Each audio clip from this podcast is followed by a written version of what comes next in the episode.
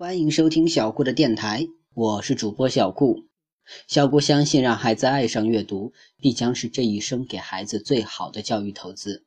今天我要讲的故事是《超级呼噜侠》第九个故事。幸好停电了。超级英雄组织的飞艇一向号称史上最先进，大家手忙脚乱，齐心协力，终于赶在起床号吹响前把飞艇停下。还带着玄武湖畔的水汽冲向了集合地点。这是朱胖胖头一次参加晨训，也是头一次进入这间超级训练场。别的班早就已经集合完毕。霸王花背着手站在火龙班的集训区域前，一个不落的把十个人狠狠瞪了一遍，才按下移动电脑上的声控键，汇报道。火龙班全员到齐，唰的一声，整个训练场的照明设备全部关闭，只在远处亮起一幅巨大的全息影像。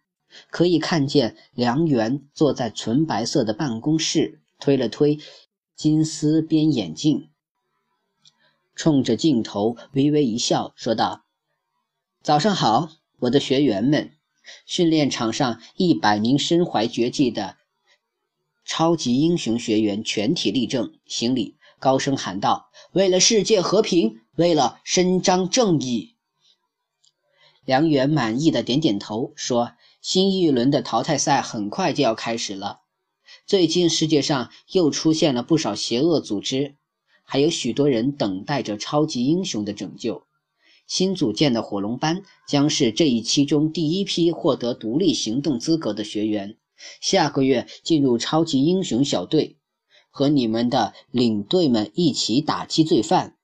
孩子们加油吧，祝你们好运！学员们兴奋地窃窃私语，蛋蛋倒是不动声色，薛南风、双胞胎等人。却是一个个骄傲的，恨不能把“火龙班”三个字写到脸上。朱胖胖站在火龙班的队伍中，明显的感觉到有许许多多渴望、期盼的眼神。真不晓得自己交了什么好运，莫名其妙的被分在火龙班。不过能不能留下来，还是个大大的问号。梁元端起一杯咖啡，扫视了一下训练场。补充道：“请各班的领队带新学员去体验中心验血，其他的学员可以啊开始训练了。”全息影像渐渐消退，灯光重新亮起。朱胖胖抓了抓乱蓬蓬的头发，皱起了眉头，嘟囔道：“怎么还要抽血呀？”梁美丽扬了扬眉毛，摆出一副班长的架子，说道：“每个学员都要抽血的。”这是规矩。朱胖胖正准备抬杠，霸王花已经晃着一头红发走了过来，说道：“美丽，你老爸让你到办公室去一趟。”梁美丽不晓得是不是昨晚的事被梁元知道了，要找他们的麻烦，心虚的很，撒娇道：“我先带胖胖去验血，晚点再过去。”霸王花却坚持说：“我带朱胖胖验血。”你爸让你现在就去。梁美丽一向有点害怕霸王花，只好吐了吐舌头撤了。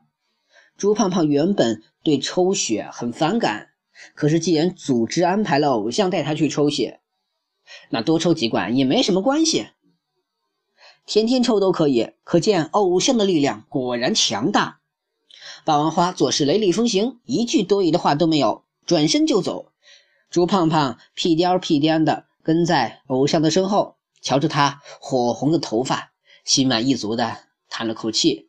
超级英雄组织的体检中心果真是高端大气上档次，配备了全球最先进的生化实验系统，全电脑操作，二十四小时无休。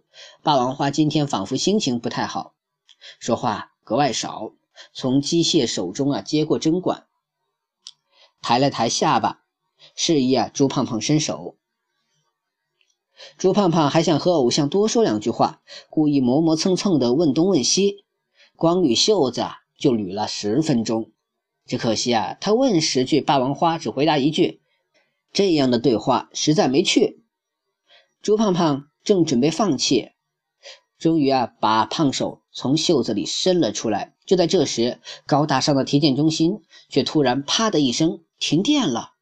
这太先进也有太先进的不好，比如这电动针管吧，没电就抽不了血。朱胖胖心里乐开了花，今天抽不了，意味着明天还要来，他又可以和偶像霸王花零距离接触了。可是朱胖胖心里的花还没谢，却被霸王花结结实实的泼了盆凉水。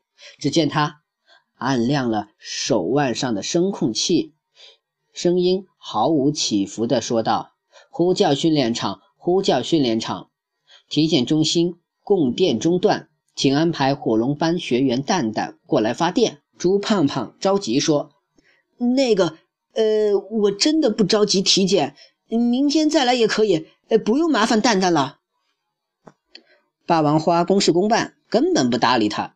好在训练场那边沉默了一会儿，回复道：“蛋蛋学员请病假，不在训练场。”朱胖胖的心里啊再次怒放，心想：回去一定要好好谢谢蛋蛋。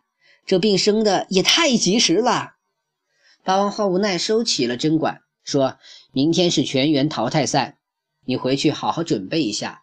后天晨训结束，我再带你来抽血。”朱胖胖不得不做出遗憾的点点头，然后啊，兴高采烈地摸着黑出了体检中心。最近的运气真是好的冒泡，不过一想到明天的淘汰赛，心情瞬间就沉重了起来。回到训练场，蛋蛋果然不在，杨美丽也还没有回来。朱胖胖跟学员们打了招呼，换上了火龙班专用的训练服，加入了战队。今天火龙班和野蟒班一起被安排了解救人质的模拟训练。火龙班按照惯例饰演好人。需要从野蟒班班长萧侯的手里啊抢到训练专用的一只布娃娃。朱胖胖对布娃娃什么的并不怎么感兴趣，倒是听说过萧侯这个人。据说他一直是火龙班的第一候补学员，超能力也十分拉风，背后啊长了两只翅膀，会飞。学员们给他起了个外号叫天使。可惜啊，天使萧侯。运气一直不好，每次淘汰赛都遭遇拉肚子，导致啊每次飞行的目的地啊最终成为男厕所。这一次的淘汰赛，小猴卯足了劲儿，提前吃下强效预防拉肚子的配方药，誓要进入火龙班。今天的训练就是一个良好的热身机会。胡小辉给朱胖胖递了个眼神，悄声说道。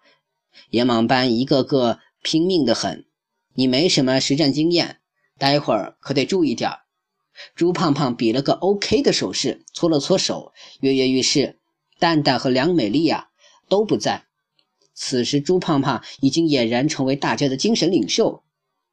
终于到了大显身手的时候了。好了，第九个故事就到这里讲完了。朱胖胖他们一行急赶慢赶，终于赶到了晨训之前，回来了。下面会发生什么故事呢？别着急，请继续收听小顾讲的《超级呼噜侠》吧。小顾的微信号是微微格物顾摩尔曼，希望大家能一直关注啊小顾的电台，谢谢大家了。